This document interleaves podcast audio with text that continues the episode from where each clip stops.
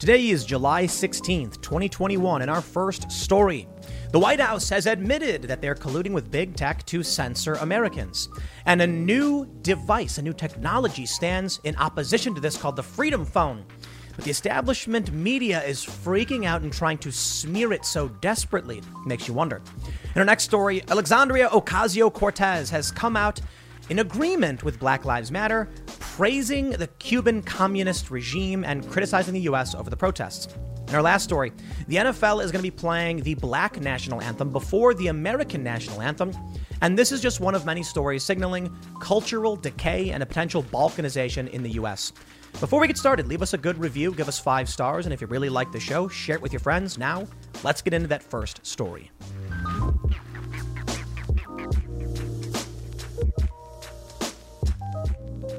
The Biden administration has been going to phone companies and trying to get private text messages censored, at least according to multiple reports we've seen in the past week or so. The idea is they must stop the spread of misinformation and disinformation, which are similar but different. I guess disinformation is when you're lying on purpose, and misinformation is when you're just wrong. But who says they're right? Therein lies the big problem. What we're now learning is that not only are they going to private phone companies, but they're essentially colluding with big tech. It's not really the first time we've heard this, but Jen Psaki in a press conference said that they are flagging misinformation for Facebook. That's right. So let me just stress, as we've talked about this a little bit before, this story in particular, the government can't go to a private company and say, shut down the speech of American citizens. That would be like, say, you know, some people are arguing, but it's a private company. They can do what they want. The government can't hire private security to go and shut down a church. That would be a violation of First Amendment rights. They can't do that. That's effectively what they're doing right now with going to Facebook and going through our text messages. But now it's it shows you just how brazen they've become and how alarming things really are because when they say disinformation about COVID vaccine, what they're really saying is dissident voices and opinions that are contrary to the establishment. The problem with that? Well, I certainly have my criticisms of conspiracy theorists and crackpots and wingnuts, and I certainly have my disagreements with Bret Weinstein and Dr. Chris Martenson, noting they're both scientists and I'm not, and I can respect that. That's why we have that conversation. But that's basically it we have the conversation to go through these disagreements, go through the information, and make our points.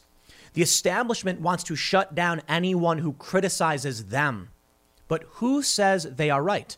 If they are but people, then certainly they could be producing the same misinformation as everybody else. This is why censorship is such an awful, horrible thing. And it's why it's uh, bringing us down a dark path. But there is some hope. You see, there's something called the Freedom Phone that's been sweeping the country, trending on Twitter, with many conservative personalities saying the Freedom Phone is the answer. And all of a sudden, there's this very strange kickback campaign. Mainstream media saying it's a cheap Chinese knockoff. It's not a real freedom phone, and they're laughing and they're saying this is so dumb and it doesn't work. And these these these uh, cartoon avatars pop up on Twitter saying I'm actually a hacker and this phone's terrible. And I'm like, um, as someone who actually is a hacker, me, uh, I have not actually seen any seen any real arguments against what Freedom Phone is trying to do. While I can certainly criticize some of what's happening, it's really strange to me how many people have come up and said, "Don't don't buy this this product," and I'm kind of like, seems like he's providing a service. I think we'll need some forensic analysis to back up the claims he's making, but I certainly don't think this gentleman who's produced this censorship-free phone is defrauding people, but a lot of people are saying that he is. And we even have Robby Soave over at uh, Reason, who's also calling it snake oil, but hasn't actually provided me with an argument as to what's wrong with this device. I look at what's going on in the mainstream. We've got one story: FB over a Facebook oversight member saying that free speech isn't a human right. Okay, let me tell you something. I'm personally probably not going to buy a Freedom phone. Why? Because I know how to build my own phones and install my own operating systems, and I can build a lot of my own stuff, and I, I typically always have. I'm not super concerned about that stuff right now. I've just got a bunch of Android phones and like an iPhone. But if I was going to build a secure system, or if I wanted a secure system, I'd build one myself. But can we expect regular people to challenge the establishment knowing how to build a phone or, or, or create an operating system? No. So if somebody came out and said they were going to offer one, I think it makes sense. These two stories clash. And that's why I find it so interesting that a time when we're learning the White House is colluding with big tech and phone companies to censor our speech, you have this guy coming out saying, well, here's a phone that won't do that. And he gets attacked relentlessly, even by some elements of the right, which I find fascinating. But we're going to have to go through all this and break down what it all really means. What the White House is doing is serious, it's dark stuff. Before we get started, Head over to timcast.com and become a member to get access to exclusive members only segments of the Timcast IRL podcast, as well as you'll, you'll be supporting our new newsroom, which should be launching. Hopefully, it's all coming out Monday. I know I've said that in the past and it always gets delayed, so, you know, bear with me. But our, our target is a Monday for our uh, beta, a public, I'll, I'll call it a public beta because we're in alpha. We're to we're to publish tons of news articles. I think we've got like six or seven writers. We're going to be adding way more, doing real journalism on a variety of subjects, not just politics, not just culture war, just things we think are generally interesting, of which will be news, you know, culture and politics. But don't forget to like, share, and subscribe to this channel. Share this video, and uh, hopefully, that's the way to overcome. Uh, sharing is the way to overcome the censorship. We know that Facebook is going after what they call disinformation. We know that it's basically anti establishment narratives. We know those narratives typically come from conservatives. We know that there was one study which suggested that the people described as anti vaxxer are actually well informed. And we know that Merriam Webster recently changed the definition of anti vaxxer to somebody who opposed mandating vaccines. If they can shut down the lines of communication, they can solidify control, but these people are not gods. They are not geniuses. They are just regular people and they want power. Centralized power doesn't work. To a certain degree, you need a mix, a nucleus, decentralized components, but they're trying to seize it all. Here's the story. Now, I have talked about this a little bit, but there are some developments. So let's go, let's, let's break this down. White House admits it is flagging problematic posts, and, they, and, and Daily Mail says to Facebook. No, Jen Psaki said for Facebook. Uh, to Facebook, they believe spread disinformation about the COVID vaccine, sparking Glenn Greenwald to call the move a hallmark of fascism. Psaki's comments during Thursday's press briefing after the U.S. Surgeon General Dr. Vivek Murthy said health misinformation is a serious threat to public health. During her comments, Psaki said the White House, the White House, has increased disinformation tracking and is working with Facebook and popular influencers who can get accurate information out to the public.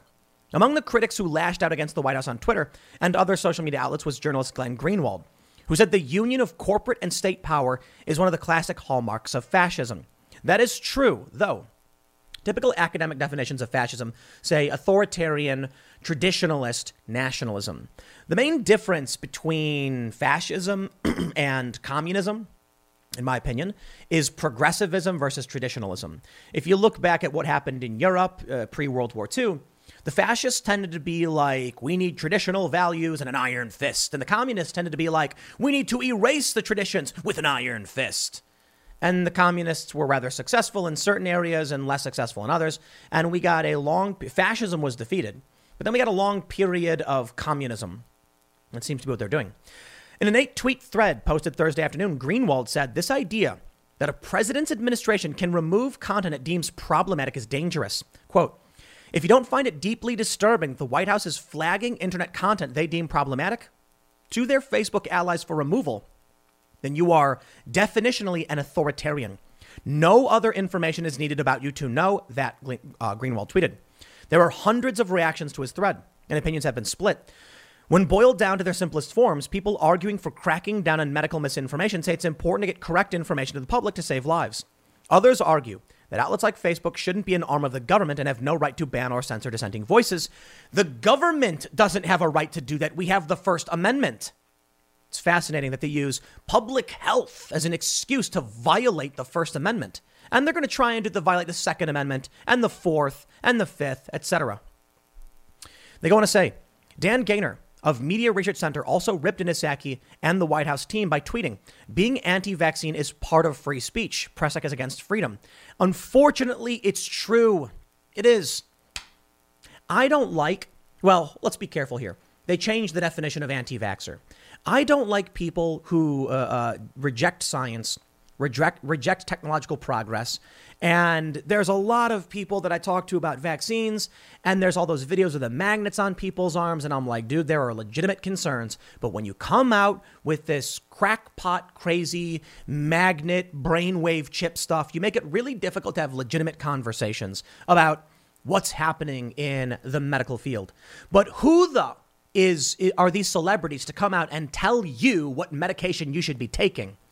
Always, you will hear me say it a million times. I had someone say, Tim, I swear, if you say talk to your doctor one more time, bro, I'm not going to get sued by you or anybody else because I gave someone advice on medical practices. It's the stupidest thing ever. Don't. I hear a lot of people say, but my doctor isn't. Well, talk to a different doctor, okay? But anyway, I digress. People are allowed to have those conversations. So, so Dr. Uh, uh, Bret Weinstein, brilliant man. He's been talking about a bunch of things on his podcast, and YouTube's taken him down for it talking about alternative uh, things that he thinks are alternative alternative treatments. We'll be careful here because YouTube will censor. And I actually disagree with him to a certain extent.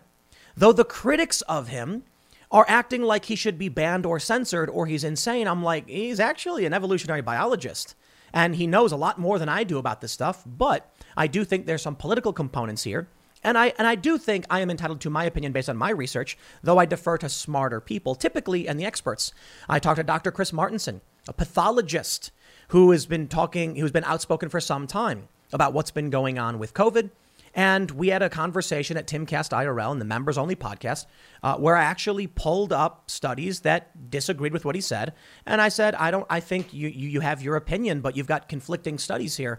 So the point is, the conversations need to happen if people are going to have a reasonable approach to this. Let me, let me, let me, let me explain a little bit more.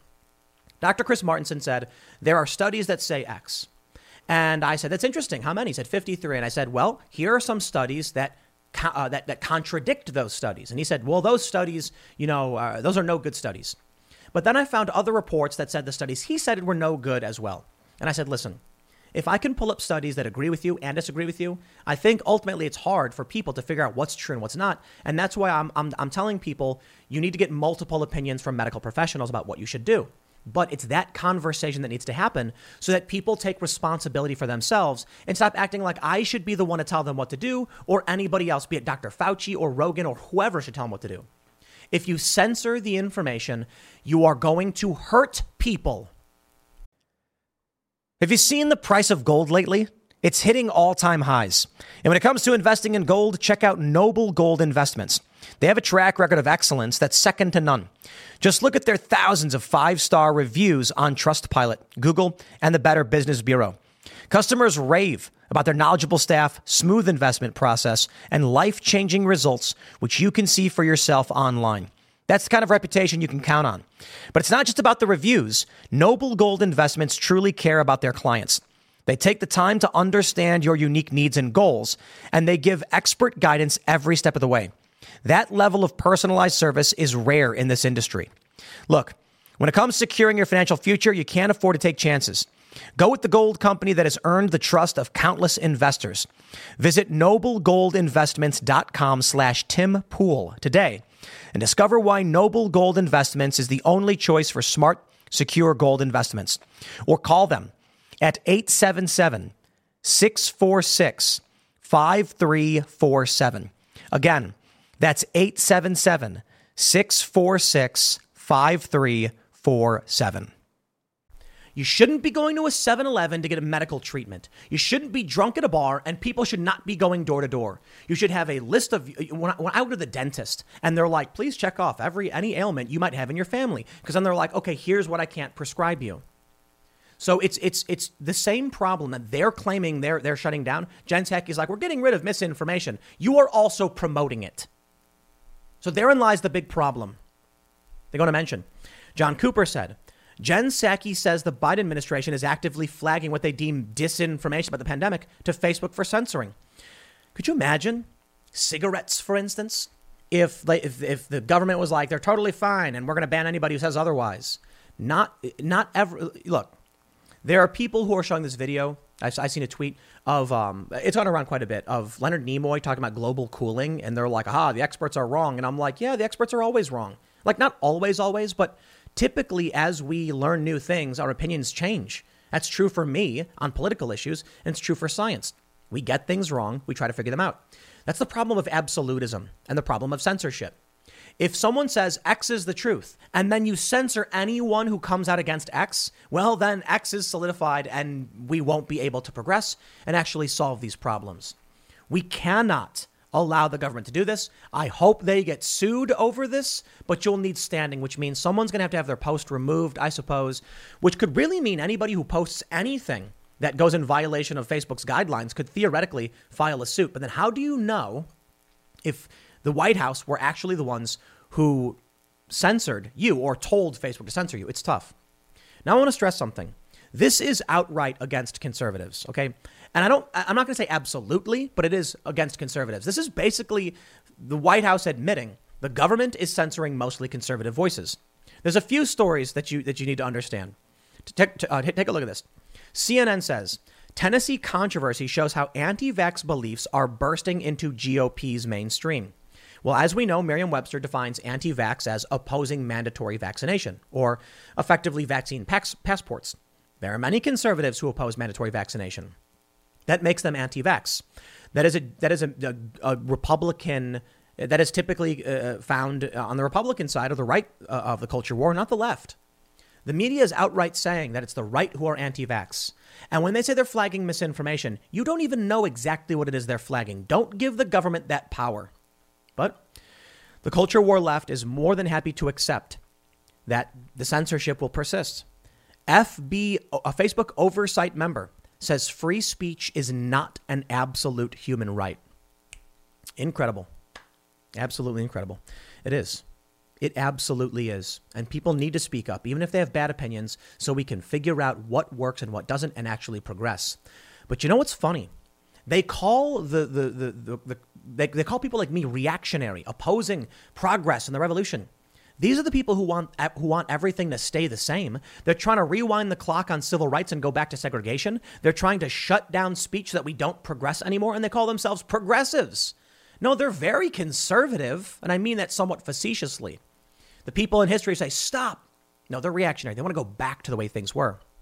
Now, something interesting is happening. While the government is doing this, while the, criti- while, while the critics are saying that the GOP is anti vax, it all starts to tie together with another story Freedom Phone. On Twitter, Candace Owens. Candace Owens has a substantial amount of followers, 2.7 million. She is, is, is no C-lister. She is the A-lister of the of the political uh, conservative movement. And there was a poll recently that found I think she she had uh, uh fifth place in terms of who should run for president. People really like Candace Owens, conservatives, I should say. She tweeted, I just did a live on Instagram taking everyone through the new Freedom Phone, which is now trending. So excited that I partnered with a solution against Apple and Google. Use code Candace for 10% off your new phone. And I see, I, I like Jack, Jack Posobiec, I think, has one. He's like, use, uh, use code POSO for your Freedom Phone. Now, I like the idea. I've met the guy from Freedom, Freedom Phone. In fact, he was actually at my house at one point. He was here with one of our other guests, and we passively talked about this. Not a whole much more than that. It's an interesting idea. He calls it uncensorable Freedom Phone. This is their website, freedomphone.com. The Freedom Phone is a free speech and privacy first focused phone with features like tracking blockers and an uncensorable app store. And that's basically it. Not a whole lot of information about what this phone is, what it does, what the specs are, how good's the camera, the processor. These are things I typically want to know before I buy a device, and I have tons of devices because I actually have. Uh, uh we've developed. I've developed a couple different apps back in the day. Mostly they're on hiatus, kind of just frozen in place. I've also hacked several phones to run. Uh, I say hack, but I've done a bunch of weird things with phones. Hacked a bunch of crazy tech. Uh, I used to work very heavily in mobile technology, so I want to know about the details. What I can say is, all right, if you want to provide a service to regular people who aren't familiar with how to produce, uh, uh, uh, a, a, a, how to, to break into a phone or how, how to install a, new operating system that can be more secure, this is the easiest way to do it. Makes sense to me. I haven't actually gone through any forensic analysis of these phones. I can't vet, I can't vouch for them. I don't know. But you know what? Somebody's making a phone that's not Apple or Google. It's going to have its own app store. Cool. Cool. We'll come back to this concept in just a second because I want to show you what happened with the media. All of a sudden, this is what we see. The Daily Beasts, Will Sommer, ah, yes, ever the great uh, technologist, he writes MAGA World's Freedom Phone actually budget Chinese phone. MAGA influencers are pushing a phone preloaded with apps like Parler and Rumble that appears to be a vastly more expensive version of a phone made in China. Now, what's interesting is people are sharing this. It's this article is going pretty viral where they're laughing at conservatives, and I don't see anything in this article that actually in any way suggests the phone is not good. I mean, maybe you don't want to use a phone that's made in China. As the founder of Freedom Phone stated on, on uh, Twitter, there's like no real American facility for producing a phone. And he says the phone is not made in mainland China, though it appears the phone is actually a reskinned version of a piece of Chinese hardware. Still, I don't know if that matters. But let's read the story and talk about they're really going after this. I got to say, I think Freedom Phone is over target. I got to go through the specs. I'm, i want to have a forensic analysis of this. I want to check for data leakage. I want to I want to see if uh, uh, do some tests to see if it's uh, uh, actually tracking you. Take a look at their capabilities and um, and then give my actual review or assessment on what this phone is. I haven't done it yet. So I find it so fascinating that so many people on Twitter are are attacking it relentlessly, and that so many news outlets have actually written about this. But wait, it's worse than just this one hit piece. You know, we're talking about censorship and anti vaxxers and all that stuff, right? Take a look at this from the Washington Post.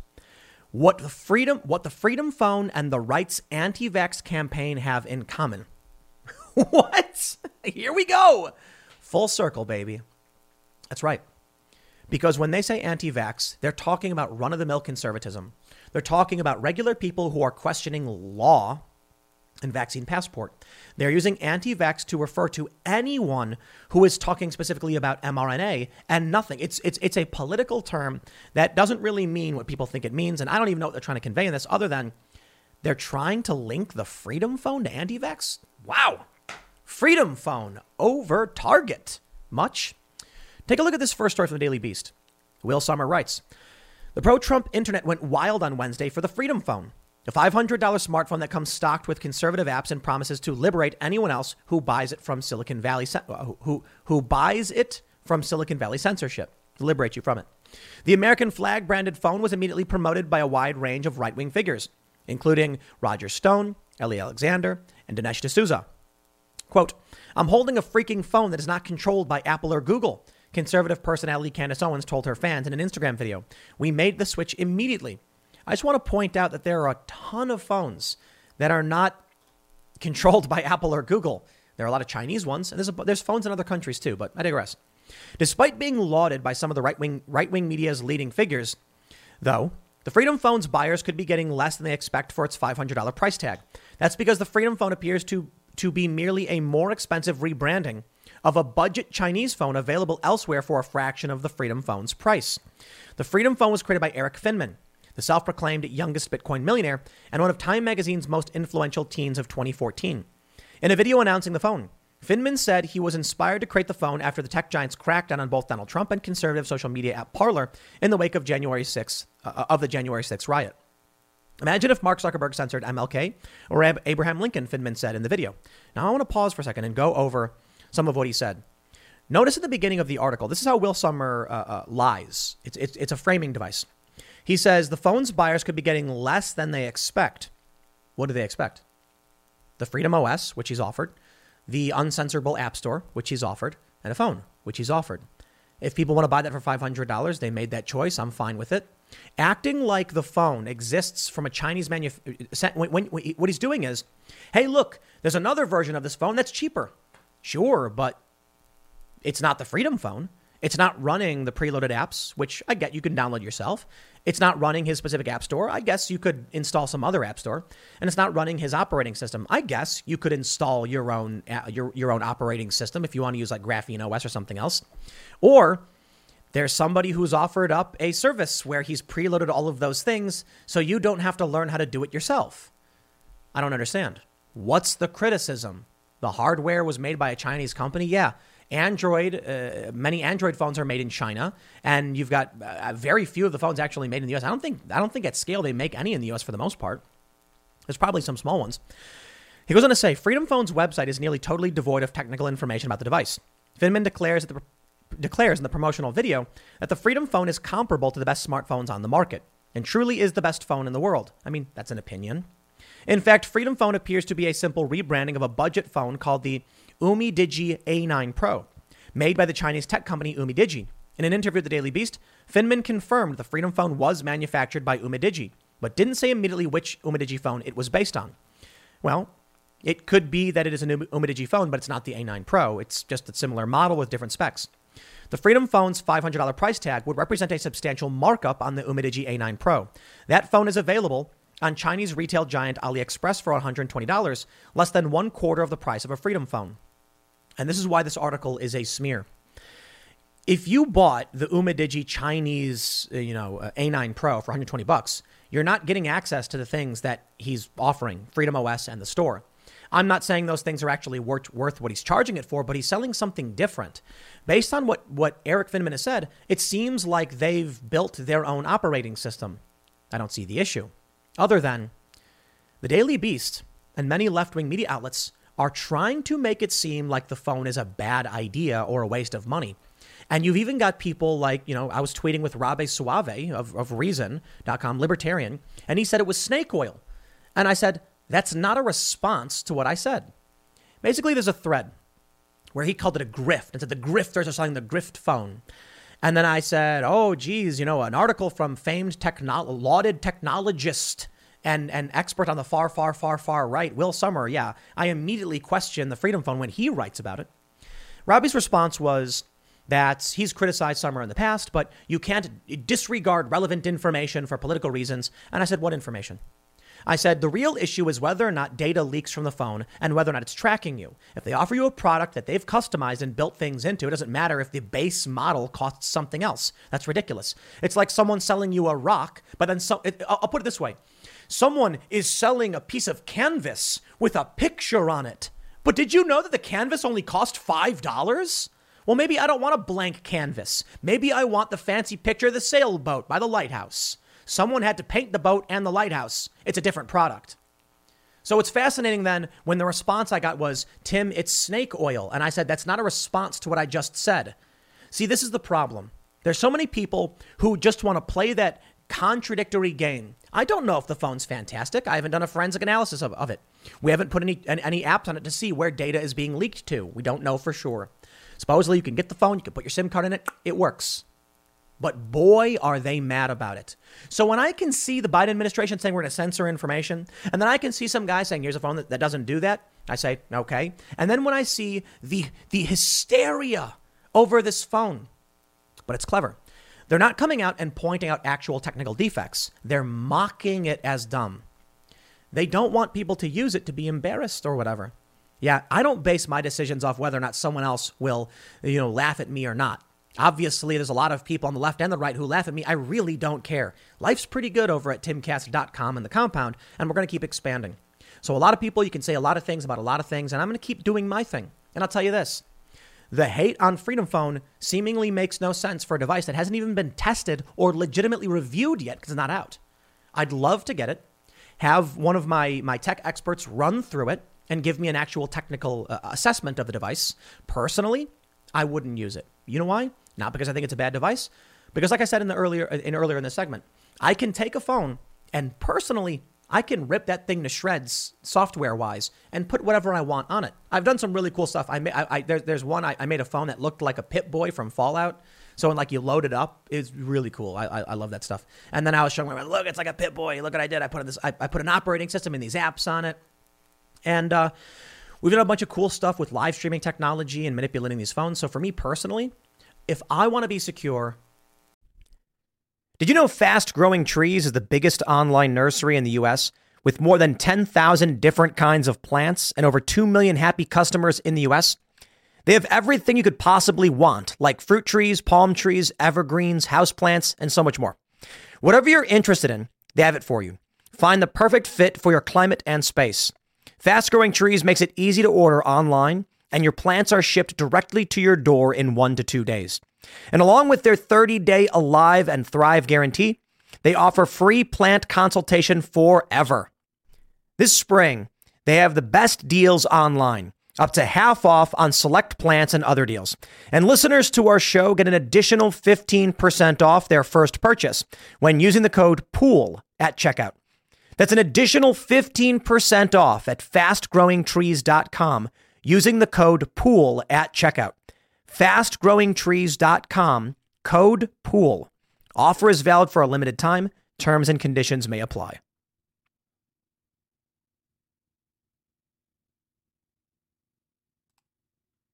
I'm going to do it myself. But here's the issue he goes on, and, and I think the analogy about a painting probably makes the most sense. The base model is $120 and he's selling it for 500. And yeah, if someone took a rock and then chiseled it to make the shape of a little Easter Island head, that'd be worth more money too. Someone did work, applied it to a product. What's with the weird hit piece? Now, some people have pointed out that the chipset is easy, easily hackable if you have physical access. And I'm like, okay, all phones are hackable if you have physical access. They're called O day exploits or zero day exploits. I'm sure many people in the government have the ability to hack into a lot of phones. There's been reporting that the FBI was able to break into iPhones, apparently. I could be wrong, but I'm pretty sure they were able to break in. And Android devices t- tend to be a little bit easier because there's so many different versions of Android devices. But in the end, yeah, if your phone gets stolen, you're in trouble. If you have the phone on you and it's not censoring you, it's not tracking you, then you've got what you've paid for. Now take a look at this. This right here should show you, man, this op ed. Freedom Phones over Target. They're trying to lump it in with anti vax when literally it's just a guy being like, you should be able to have free speech like the Constitution says. And they're like, no, no, no, it's bad. It's a Chinese phone. It's snake oil, Tim. That doesn't mean anything. Does the phone work? Okay, whatever. Now, look, I certainly think if you have the opportunity, don't make stuff out of China. it's not so easy all the time.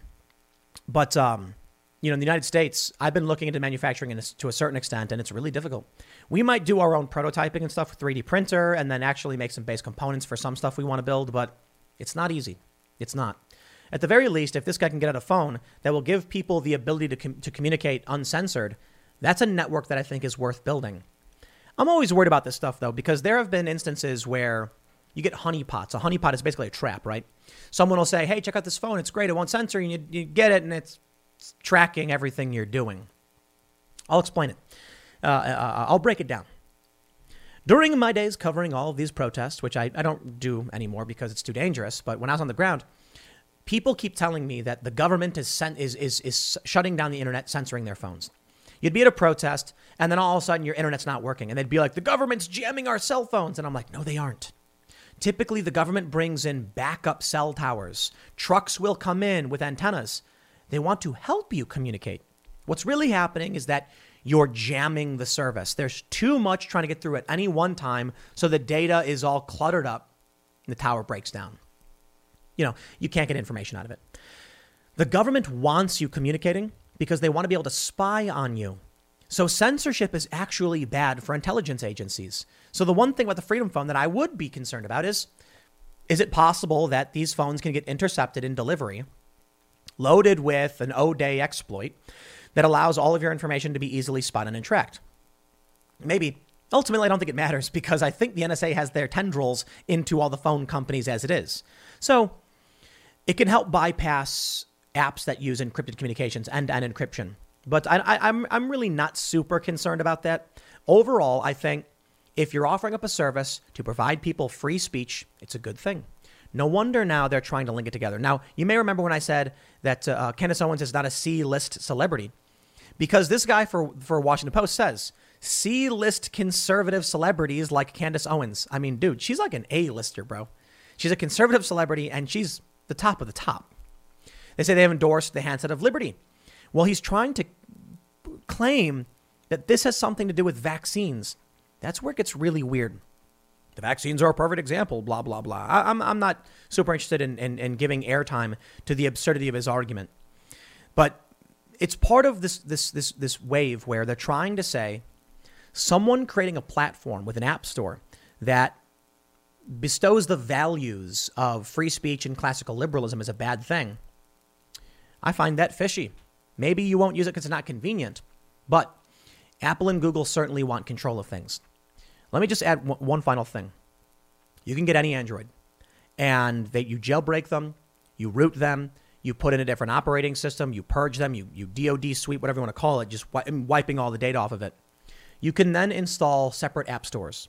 There are free and open app stores that are not Freedom OS or the Uncensored App Store. However, it does require hiring someone or knowing how to do it. Most people don't. Freedom Phone can be very, very dangerous for the establishment. So it's no wonder that they're colluding with big tech and then freaking out that a new technology service is becoming available that will stop the censorship. Funny how that works. I'll leave it there. Next segment's coming up tonight at 8 p.m. over at youtube.com slash timcastirl. Thanks for hanging out, and I will see you all then. Alexandria Ocasio-Cortez has finally come out and addressed the growing unrest in Cuba, stating in no uncertain terms that it's America's fault. That's, that's right. The people in Cuba are suffering because America won't trade them stuff. It is so deliciously communist to be like, it's not our fault we can't succeed. It's your fault because you've got stuff. You guys ever see that movie Elysium? Where there's like a floating ring of all the rich people and they've got the wonderful technology you can just lay in, it cures all your diseases. This is actually how these people view the world as if like America has every answer for all of these people. Listen, your country, it's your responsibility. You're not entitled to trade. AOC is basically saying that the embargo on Cuba is why they're suffering. No. If Cuba can't sustain itself, that's why it's suffering. If the Cuban government is a dictatorship and people can't be free to do their thing, that's why they are suffering. There is no obligation of the United States or anyone else to give anyone else anything. But these people live in the world where they believe your stuff is my stuff. So the people of Cuba should be able to just have access to our stuff. Look, I think the embargo is dumb for a lot of reasons, but that's not why Cuba's in trouble right now. Now, AOC is getting roasted by another Democrat, this time from Florida, because people in Florida don't like communism even many of the Democrats. I shouldn't say all, because there's probably a lot of young progressives who live there, but a lot of the people who moved to Florida or fled Cuba or have family who did, they ain't gonna like Cuban communism. So even the Democrats in Florida, I think there's like one actually, one one statewide uh, Democrat, and I think that's her. But let's read the story. AOC's Cuba tweet draws fiery response from Florida Dem. We also must name the U.S. contribution to Cuban suffering, our 60 year old embargo. That's right, it's, it's our fault that they're communists. They say Rep. AOC on Thursday ran into opposition from a prominent Florida Democrat after she called for the U.S. to end its embargo on Cuba, underlining divisions within the party on how to respond to the communist country's recent upheaval. I will say, there's issues with the embargo I think are dumb, and and and I'll probably I, sh- I should probably elaborate a little bit. People just go there anyway. When I, I when I lived in Florida, I had a bunch of people there tell me that like Americans hop on boats and go and they go to Cuba and they you know act like normal. I don't I don't know too much about what they actually do, so maybe it's still within the lines of the embargo, but it, it seems to be that I suppose it's a greater level pressure. There's problems with it, put it mildly, but I, I do think there's an issue with. You know, it, it might make sense in some capacity not to trade with people who are communist dictators who are abusing their people and things like that. So I'll just put it this way it's, it's a tough circumstance, but it's not our responsibility. Quote, we must we also must name the US contribution to Cuban suffering, our 60-year-old embargo. AOC tweeted, I outright reject the Biden administration's defense of the embargo. It is never acceptable for us to use cruelty as a point of leverage against everyday people. I love this so much that like imagine you're sitting on your porch sipping a, a tall glass of lemonade and it and that glass is sweating with condensation and you're rocking back and forth fanning yourself and a guy walks up and says can i can i have that lemonade? And you go no i i, I don't think you can. Uh, would you would you would you trade it with me? No i don't think i will. This is cruelty! You are causing my suffering by not giving me your stuff or you can just be like go away we're not giving you stuff communists man this is a matter of national. Oh, oh also, so former Florida Congresswoman Debbie Mucarsel Powell publicly chastised the New York Congresswoman on Twitter, pointing to failed policies of the communist regime that has violated human rights, imprisoned, and killed dissidents. I mean, that actually might be a good reason not to engage in trade with that country. This is a matter of national security. The U.S. must act. Uh, Powell tweeted. The starkly differing positions exemplify a split between progressive and moderate Democrats on the Cuban embargo. AOC has risen to prominence in the House as part of a progressive coalition. Mucarsel Powell, who has been advising Nancy Pelosi on Cuba policy, was ousted from her heavily Latino South Florida district in 2020 when Hispanic voters broke hard for Republicans as they pounded Democrats for being socialists. When Miami Democrats ran from the, uh, ran from the term, Ocasio Cortez has aligned with Democratic socialists. The Democratic Socialists have publicly supported the communist regime. Black Lives Matter has publicly supported the communist regime. Ocasio Cortez is publicly supporting the communist. Oh, okay. She's apologizing for the communist regime. They're going to mention Cubans took to the streets in historic protests and demonstrations against the six decade old regime the past week, leading to hundreds of arrests. Joe Biden has been slow to react. Meanwhile, Florida Democrats see an opportunity for Biden to help bring democracy to Cuba. That's right. That's what we'll call it. Uh, I'm not a fan. I don't think there's going to be an appropriate way to intervene with Cuba. I don't mind sanctions, sort of, sort of. Uh, sanctions stop a country from trading with other people. The embargo is the U.S. being like, yo, we're not going to trade with you. I like that. Look, man, if you do crazy crackpot stuff and you're like evil, then I'm not going to trade with you. I, we have no reason to. The United States has resources, we have allies around the world, and we don't need to be dealing with Cuba. Now, it is funny that we have Guantanamo Bay, which creates a whole other issue, I guess, but we don't, we don't need to be trading with people who do this kind of stuff. Now, Joe Biden actually wants to intervene. I think this is a bad, bad idea no matter what. However, Biden isn't talking about military intervention, he's talking about technological intervention. So this might get interesting. There's a fine line between starting a war and uh, uh, invading a country, strike forces, airstrikes, or whatever. We had the mayor of Miami say, uh, We got to have airstrikes on the table. Joe Biden's talking about communications technology. Hmm. That, that might be a good idea, actually. I mean, of course, the country will still consider it to be an act of war, but enabling communications, I don't have that big of a problem with. In fact, there are many activist groups, people that I've known for a long time, who do just that. They, they, they dial in phone lines into countries that are trying to shut down the internet. And this was t- 10 years ago they were doing this stuff. I don't know if they're still doing it. But they would provide dial up internet lines so people could send word and send images and videos, tell people what was going on in their countries during this unrest. Well, Joe Biden wants to get involved. The Bi- Biden is considering U.S. intervention in Cuba as anti government protests spread. The U.S. is exploring whether it has the technology to assist protesters in Cuba suffering from blackouts orchestrated by the government Biden said Thursday, among other options. They say the U.S. is weighing intervention. Uh, this is likely due to internet. Quote, they've cut off access to the internet, Biden said at the White House Thursday afternoon in a press conference alongside German Chancellor Angela Merkel. We're considering whether we have the technology to reinstate that access. I want, how would you do that? Because I've seen a lot of people say we should get internet to the people of Cuba, and I'm like, okay, I like the idea.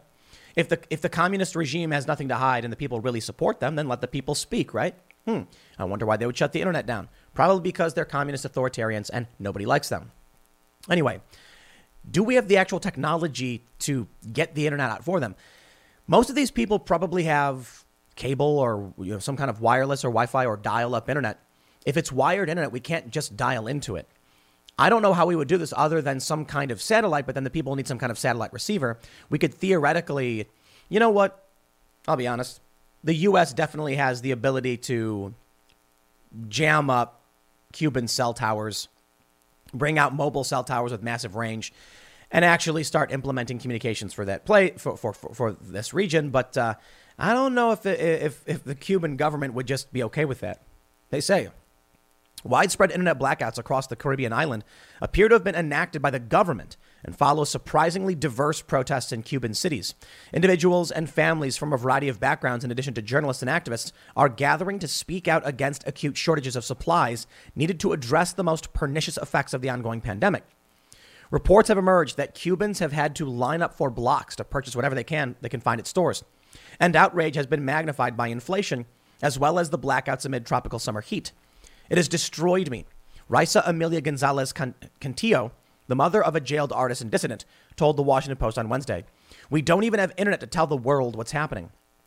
Biden on Thursday described Cuba as a failed state that is repressing their citizens. His comments represent a break from his former boss, Obama, who prioritized repairing relations with Cuba among his Western Hemisphere policies. Now, look, I don't know if intervention is the, is the right idea. I can say credit where credit is due, Joe Biden. Cuba is awful, the communists are awful, and we need to call it out.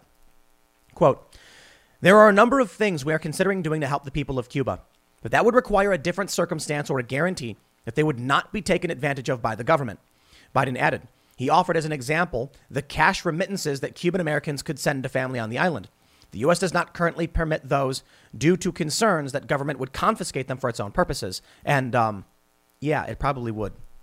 Biden said the U.S. also does not have plans to ship vaccines for COVID to Cuba until an international aid organization can ensure average citizens would have access to them. Biden's comments come as he faces increased domestic political pressure, particularly in key states like Florida, to do more to help the people of the ailing island. Where is Biden? Chants broke out at a protest in Tampa this week. You know, I gotta, I gotta be honest. Biden is screwed. The Democrats are screwed. The Republicans don't do all that much, but at the very least, Republicans are mostly unified. At least they have Trump, a charismatic leader, or charismatic enough. Joe Biden is trying to contend with Democrats like AOC, who blame America, and Democrats in Florida who blame communism. How will you ever win Florida? These midterms are going to be spicy. Okay? You had a safe Democrat district in Miami. Safe Democrat. They were like, this thing's going to go 20 points Democrat. It flipped Republican. Nobody saw that coming. Not even the Republicans. But they did it. Why? Democrats in Florida, sure, they may say things like, I actually agree with certain left wing policy and I'm not particularly religious or anything like that, but uh, they don't like communism. And as more and more of the Hispanic community, many of those with, with ties to Venezuela or Cuba or you know Nicaragua, some of these other countries, the more they see what, what they saw in their own country happening here, the more likely they're going to vote against it no matter what. Now think about what happens. Florida was was a narrow, very very close race between you, you, you had DeSantis, you had Gillum, then you you, you know you you, you have uh, the Senate race. Very close, well, relatively close, relatively. I think 2022 we might see many, many more safe blue areas turn Republican. Now, I don't know for sure. A lot can change. Right now, it may not matter. What we're seeing right now may as well be a thousand years away, the election. Because what really matters is that week right before the election happens. You know, uh, look, uh, going up to the election, the months, they matter, but it really hyper concentrates in that final week. If something happens, something changes. But Joe Biden's in trouble. The people in California are not going to support the Democrats in Florida. Democrats, even in the U.S., are in complete disarray. So if Joe Biden comes out and says, "Come on, man, you know communism's bad, yeah, Cuba," what's going to happen? Progressives are going to revolt. AOC I mean, Black Lives Matter, with nearly what, 5 million followers, came out and defended the communist regime. The DSA tweeted in support of the communists. And the crazy thing is, these people are so dumb that they're like, it's America's fault. It's America's fault that we don't give our stuff away to other people. Think about how moronic that is. It's like I said with the lemonade analogy. You're walking down the street and a guy says, Give me your shirt. And you're like, I will not do that. I'll trade you for it. I'm not giving my shirt. You are causing me suffering. Sound familiar? You guys see that video of the woman who's being filmed in the store and then she starts screaming and she falls to the ground and she's rolling around on the ground? It's, it's insane. She's like a, it's like a women's clothing store or something, and she's screaming and on the ground, just rolling. I'm like, that's uh, that's millennials. This is what happens when you raise a generation to be entitled, to be entitled. They become communists, they become socialists. And what ends up happening is they say, You need to give me stuff, that's why I'm suffering. That's really the mentality they have. Maybe that is the core at which divides the factions in, in, in the culture war. That is the, that, that is the, the singular issue. That someone like me, I say, you know what? Leave me alone. And the other person says, give me your stuff. That's it. That's really what it comes down to. AOC is like, we should be able to take stuff and then give people stuff. I want your stuff, give me your stuff. And I'm kind of like, leave me alone and let me do my thing. Even if you're liber- like, so on the libertarian spectrum, that's basically it. Anybody who is not in that space, they ain't libertarian. Okay. You can be libertarian ish. And I don't mean big L libertarian. I mean like, you've got the authoritarian spectrum, you've got the libertarian spectrum. Where I'm at is, you know what? Disagree with Ron Paul on a lot of ideological issues, but he's Dr. No. And if he became president and said, I'm going to leave you alone, I'd be like, thank you, thank you, thank you, Dr. Paul. And I'd, I'd go do my thing. That's why I like the Pauls, the Paul family. Now, I want to be left alone. I want to go to the middle of nowhere, have my little hippie commune, have some chickens, grow vegetables, and not have some dumb communist show up at my house and say, the reason everyone is suffering is because you grew vegetables you didn't give to us. That's the mentality of these people. Recession and inflation are here. Gas, housing, and everyday goods are up, way up. And you want to be ready for any situation. So, what would you do if there's no food on the shelf? ARC Heirloom Seeds are here to help. Did you know 99% of seeds sold today can't reproduce? With heirloom seeds, you only have to plant once, then you can grow year after year, giving you and your family stability and security because things are getting crazy out there. Our all in one seed kit provides everything you need to grow your own food. This premium seed kit has over 65 varieties, 50,000 seeds and stores for 15 years. You'll also get our exclusive seed guide to make growing a no brainer. ARC Seed Kits is a family owned and operated business and the most trusted name in the nation for over 15 years. Our mandate is to get heirloom seeds into every home in America. Go to arcseedkits.com today and get free shipping by entering promo code podcast. That's arkseedkits.com, promo code podcast. Get your seeds, get prepared, get growing. arcseedkits.com. Think about how it works on scale, and then you'll really understand. You got a backyard? Maybe you got a backyard. Let's say you go in your backyard and you take out some tomato seeds and you put them in the ground and you go, ooh, this is going to be fun. And you water them every day and then tomatoes grow. And you're like, excellent, now I have tomatoes for my family. And then your neighbor says, I'm suffering. Give me your tomatoes. And you say, I'm not going to give you my tomatoes. And they say, well, I'll trade you for them. I am not going to trade my tomatoes. You are causing me suffering. That's what these people think. Dude, plant your own vegetables. Plant, well, tomatoes are fruits, but I digress. Bloomberg reports desperate Cubans brave sea to flee COVID and islands unrest. Oh, they're fleeing COVID, is it, Bloomberg? I, I love the, the sheer absurdity that is the modern condition. All of these media outlets saying COVID is the real problem. Bloomberg, come on, man. On July 6th, as Hurricane Elsa roared towards Florida, five Cuban men on a rickety wooden boat went ashore about 18 miles north of Miami. After days at sea, some of the refugees clapped in relief as they disembarked. Hours later, the U.S. Coast Guard was rushing to save another Cuban group. This we understand. The sudden surge in balseros, or rafters, setting sail for South Florida, uh, like the spontaneous protest that broke out in Havana, is a sign that living conditions on the communist island are rapidly deteriorating 16 months into the pandemic. An untamed COVID outbreak is racing through the island, deepening an economic crisis that began when the regime's longtime benefactor, Venezuela, ended its financial support following the 2014 oil price collapse.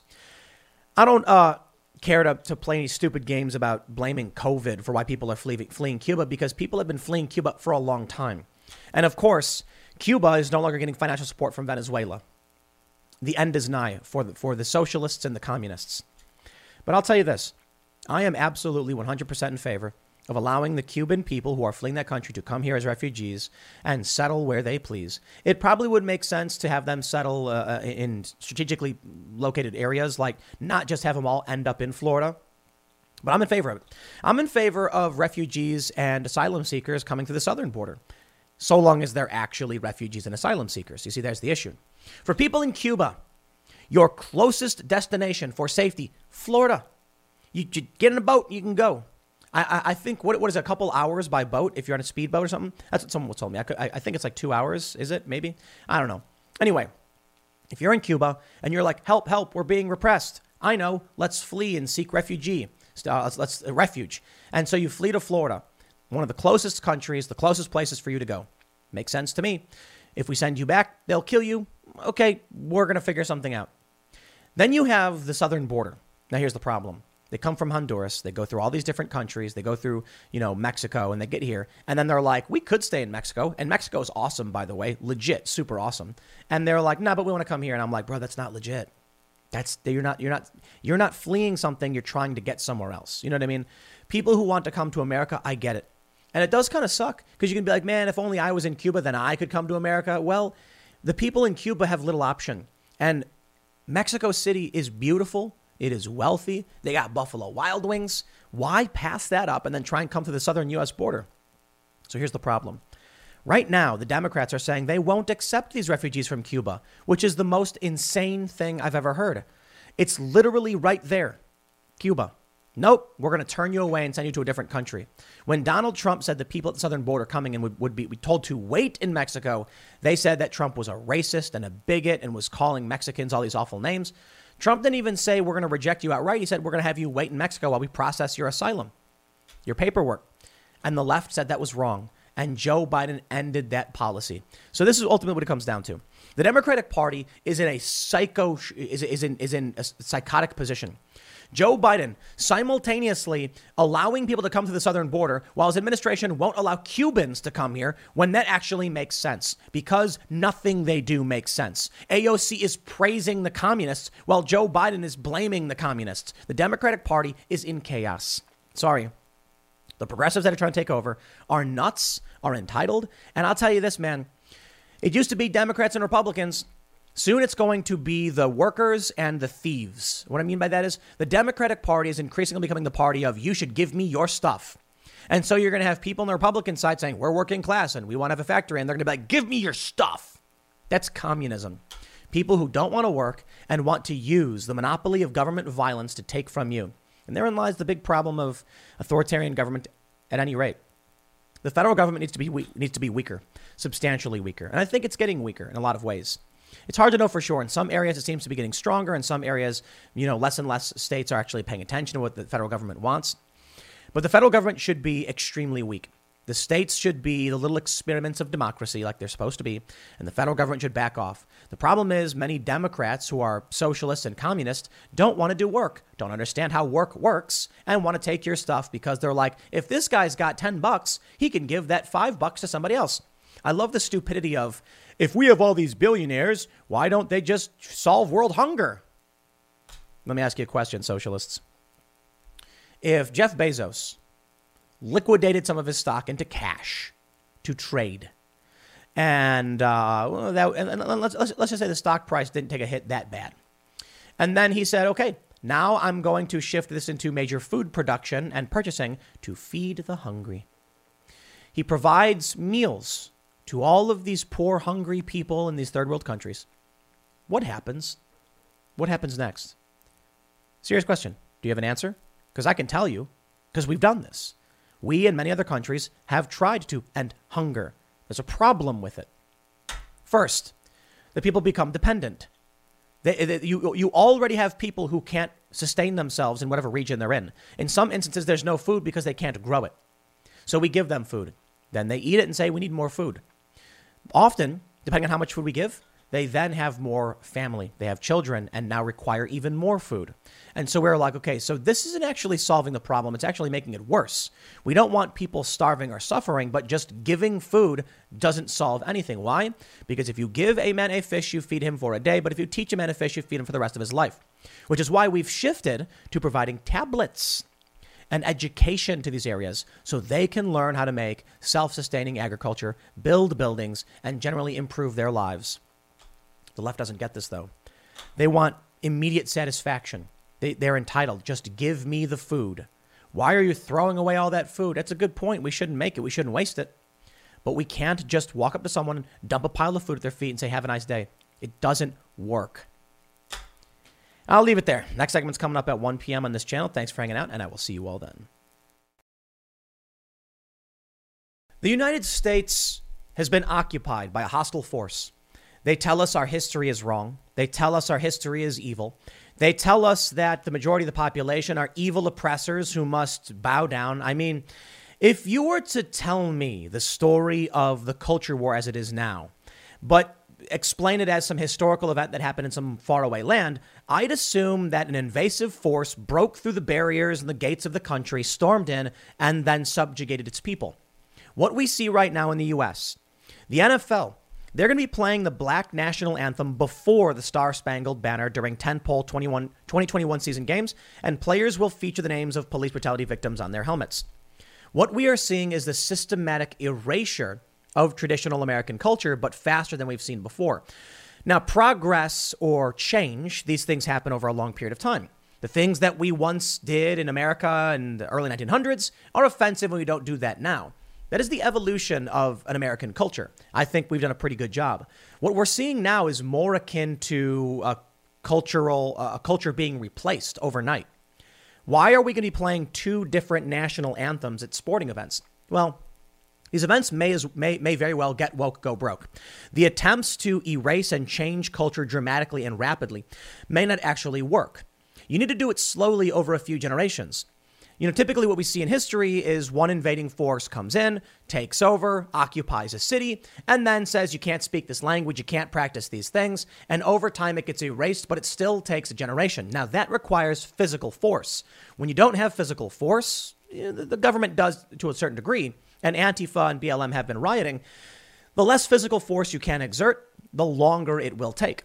So naturally, a culture can change and it can progress, and everyone's kind of cool with it. But the problem now is we're getting this rapid and dramatic change, and it is, in my opinion, a chaotic and destructive force that won't actually help people flourish and survive. And it won't lead us towards a future where we can travel the stars.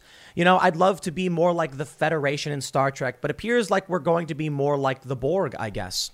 Now, with this story from the NFL, I don't think it's the biggest deal in the world that they're going to be singing a different a, a different song or whatever. I do think it's bad. I, I think having a, a different national anthem played at the exact same time is indicative of two different countries which suggests, I mean, we're in some kind of civil war, isn't it? And as long as this culture keeps growing and crushing the traditional American culture, and eventually one will be destroyed, and we know which one that is the right, the traditional American culture. Now, as for me, I'm a bit of a reformist. I don't think that simply because it was America and apple pie and all that stuff means that we should just keep doing it. I'm not a big fan of baseball. Never been a big fan. America's pastime. I don't know. I'm, I'm, that's not me. A lot of people really like baseball and they don't want to see it go, but people sometimes change their tastes. Apple pie, ton of sugar. Oh, as American as apple pie, yeah, I like apple pie, but I try to avoid it because it's bad for you for the most part.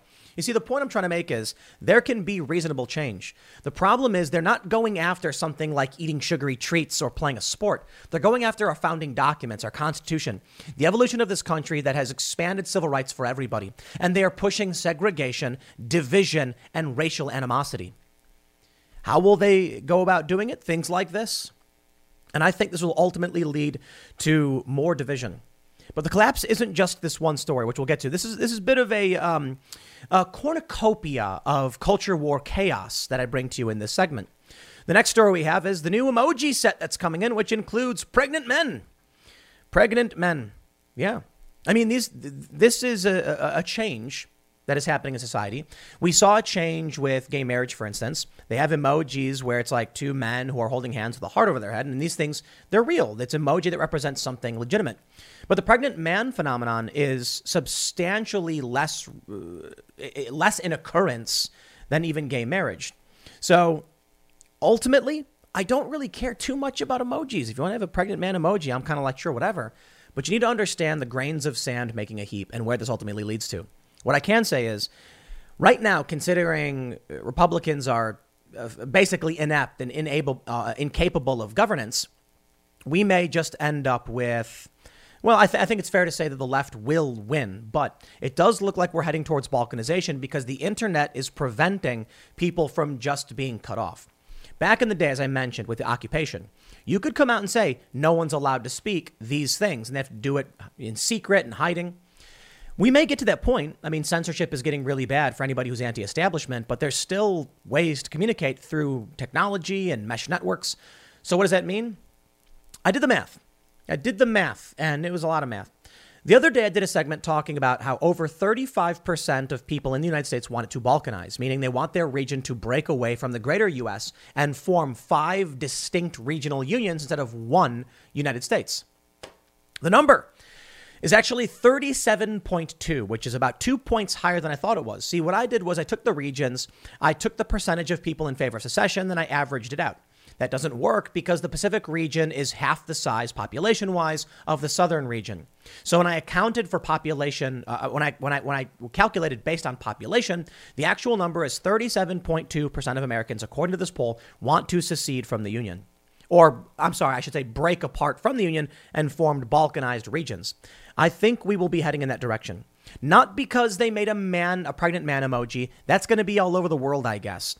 It's each of these things as a grain of sand making a heap. There's a lot of people who are going to see this who are conservative who say, no way, I'm not all about that. There's a lot of leftists who are going to say it's absolutely fine. You will then start seeing a continued fracturing of culture where if you can't erase the culture outright, then it persists. And if there's no will for a fight or ability to conquer places with force, then you just get balkanization. The point being, southern states tend to be more Republican, tend to be red. So there's some changes happening there, but still mostly red. And of the 107 million people estimated to live in the southern region, according to this poll, it's about 44 million, I think. Yeah, yeah, it's, it, no, it's like 47 million because it's 44%. They want to secede. That's a lot of people. There's a lot of people who are saying no to these things. Well, I should say 66% of Republicans are saying they want to secede. 66% of Republicans in the southern region.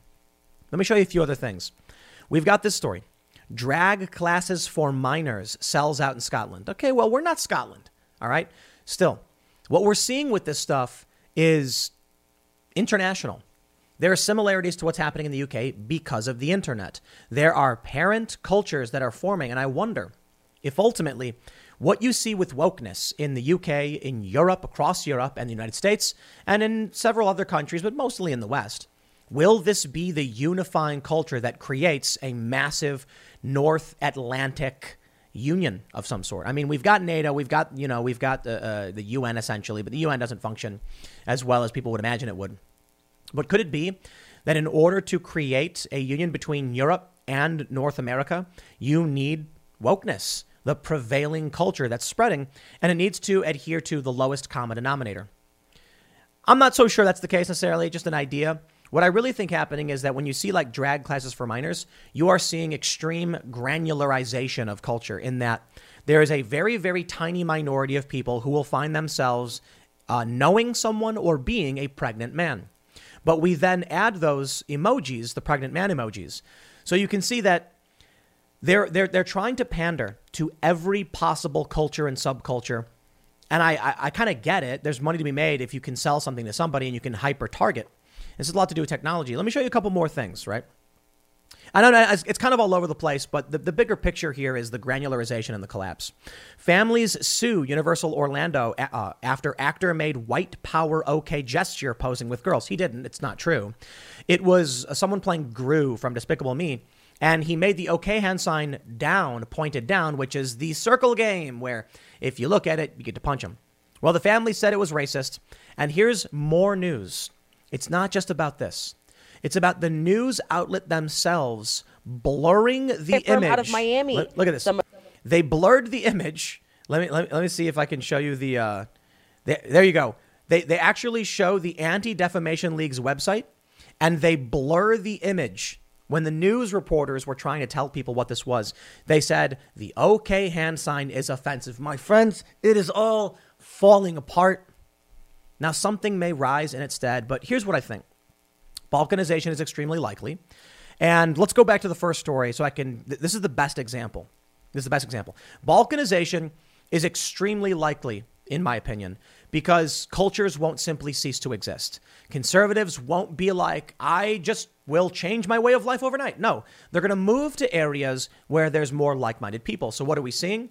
We're seeing in with, with, California people moving to Texas. People like Joe Rogan. Joe Rogan's fairly lefty, but he's not down with what's happening in California. You're seeing in a bunch of other, stupid bug. You're seeing in a bunch of other places people moving to places like West Virginia and Texas and Florida. So, the people in the United States, who don't agree with what the Democrats are doing are moving to red states, and the people in red states are moving to blue states. In West Virginia, we, we read a story about a teacher complaining about what was happening in West Virginia and saying, I need to move to a blue area because people here are crazy. You see? The balkanization is happening. Now take a look at the national level. The NFL announced that they're going to play the black national anthem before the Star Spangled Banner. It's almost as if it's an international game. You know, you'll have uh, Russia versus Spain, and they'll play both anthems or something like that. Not in America. There's going to be a lot of people who are going to be pissed off about this. I wonder if they'll want to watch. The song is called "Lift Every Voice and Sing." I uh, every, I guess it's not every, so they put an apostrophe. I, yeah, you know what I've never been a fan of? Like in, in Stargate, they do this. They just use uh, apostrophes to like make words. Just say it's every. Lift every voice and sing. Oh, sure, whatever. It's known as the Black National Anthem at the start of each game during week one.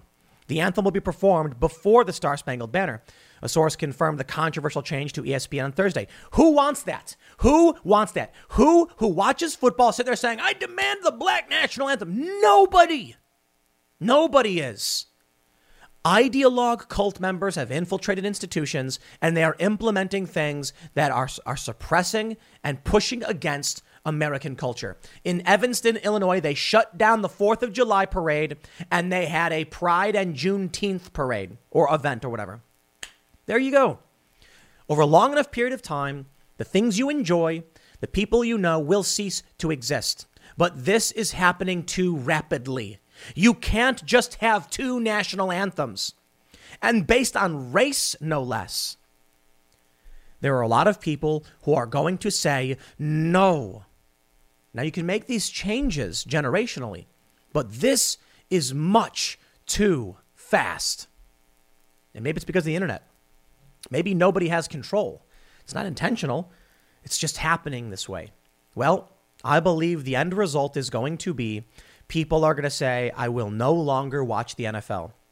If you are someone who believes in the United States, its mission, freedom, the Constitution, and the Bill of Rights, you should be appalled by this. I'll tell you my fear. I'm not, uh, uh, as much as the SPLC would like to say, I'm a reactionary opposing the revolution. I'm actually fairly revolutionary, but um, more reformist, actually. And what I mean by that is there's a lot of problems in this country. The Ron Paul revolution, they called it. I would have loved to have seen Ron Paul as the president. I'd love to see the, the, the, Federal Reserve be abolished. I'd love to see a dramatic change to the foreign policy of the United States and an end to these, this, this interventionalism that we do, where we go and regime change wars and nation building, sending democracy overseas. I don't care for any of that. Hey, but that would be revolutionary. So I don't think we do it by throwing bricks. I think we do it through peaceful, pace, uh, peaceful, persuasive, and resourceful means. So I want to see some very serious changes in this country, changes for the better. The problem? I'm not a cultist.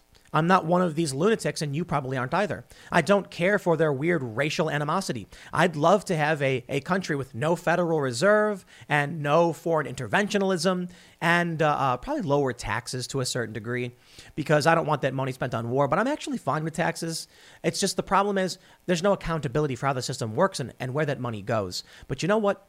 You get rid of the Federal Reserve and things are very, very different. But I'd love to have that country where I can have my, my, my friends of every different race and sexuality and identity, and they can smoke weed and trade in Bitcoin. Very, very libertarian future. But I would, I don't. Uh, this is why I call myself fairly like moderate, centrist, libertarian type.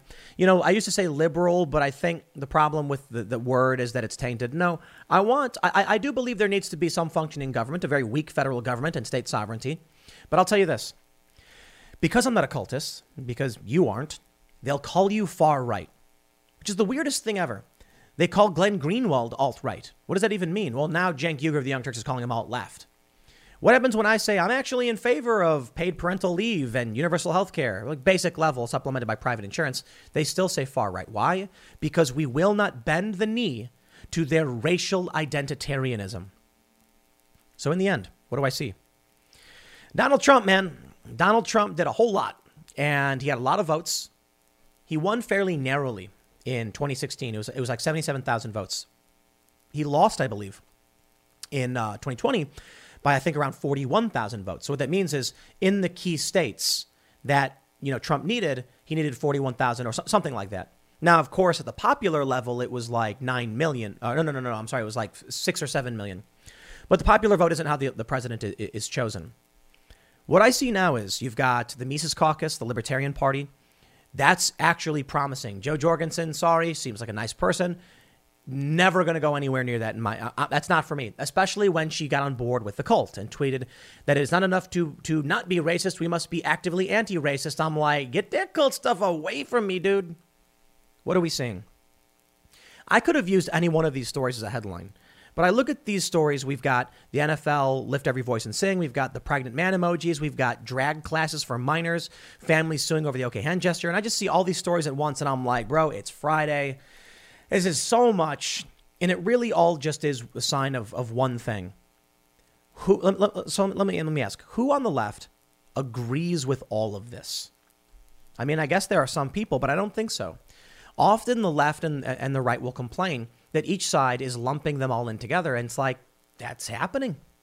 Tim Pool must be far right. It's like, no, I'm just not in your dumb cult, and I believe in freedom, individual responsibility. Because of that, I'm in the greater opposing faction, the culture war right, even though economically and culturally I lean left. Then you have the culture war left, which is really far left, and they're a bunch of people who believe a bunch of random things as well. There's, there's a great amount of overlap, but therein lies the big issue. I know people who are Democrats, and when I mention the drag classic, I don't support that. I'll be like, well, all of your uh, thought leaders do. And therein lies the big issue. On the left, there's overwhelming support for all of this stuff. On the right, there isn't. That's why I think the right is, is not going to win this. But it, it seems like balkanization is the most likely result. What do we hear most from people when they talk about all the problems? Peaceful divorce. They're saying we need a peaceful divorce to avoid a civil war. Well, what's a peaceful divorce? There's no north and south. Left and right is not defined by where you live necessarily. In the Pacific region, it's like 47% of Democrats want to secede from the union. This episode is brought to you by Shopify. Forget the frustration of picking commerce platforms when you switch your business to Shopify, the global commerce platform that supercharges your selling wherever you sell. With Shopify, you'll harness the same intuitive features, trusted apps, and powerful analytics used by the world's leading brands. Sign up today for your $1 per month trial period at shopify.com slash tech, all lowercase. That's shopify.com slash tech. That's a pretty substantial number, and 39% overall between independents, Republicans, and uh, Democrats. There are people who just want to break apart. So when I look at the idea of peaceful divorce, when I see the federal government's desperate and, and, and, and, and waning in power, and when I see the NFL completely unable to have any kind of social cohesion, well, I realize something. The issue isn't that at the NFL. They're trying to inject a new culture to erase the existing American culture, our culture. It's that they don't know how to make money anymore because half of the demographic is left. To put it simply, 20, 30 years ago, there was a handful of TV channels. You whatever you put something on the TV and people will watch it. Now you couldn't capture you, you, you could capture you know 40 million people on a TV show or, or 20 million on a TV show because most people would just turn it on. It was all they had to watch. Now that everything has become much more granular and people can choose specifically what to read or watch, now they're trying desperately to figure out how to create a lowest common denominator that will attract everyone and instead attracts no one. And then, to put it mildly, it's not that people are, are, are saying they want balkanization or the U.S. to collapse. It's just that it is actually happening because there's a big cultural split. To put it to much more simply, go to timcast.com and become a member. We have a new website, I believe, should be up Monday. That's our that's our target, but you know things could change because of bugs and bug reports and things like that. But um, there's going to be a lot of work happening on the site over the weekend where we should be launched on Monday. And I'll tell you, the news articles that we have up at timcast.com are very culture war y. They talk about very specific things you probably see on these channels. However, we're going to be doing a bunch of other shows. And I was talking with the team and I was talking with the devs about our paranormal mystery podcast, our Cast Castle vlog, Chicken City. And something that came up was that's going to be a very weird front page. People are going to go there and they're going to see an article about Biden, an article about Bigfoot, an article about the chickens. And, and you know, as we expand in sports, your front page is going to be very, very strange. So you're going to need an editorial decision about what, what you're representing and what people get when they come to your site. So again, to simplify what that means, people go to Vox.com specifically to get this uppity, well, well, you know, well-to-do New York progressive perspective. They go to the Gateway Pundit to get the populist right wing anti establishment narrative. You don't go to one place to get all of those things. So that means the people who only watch my channel have a worldview that is extremely granular, extremely specific. The people who watch my channel and some other channels have a more mixed worldview. But in the end, everybody is is huddling around one or two people they trust or outlets they trust in which case their worldview is becoming very different from everyone else's. in the long run, there won't be one truth in this country. Right now, we have two overarching truths, essentially, between the different culture war factions.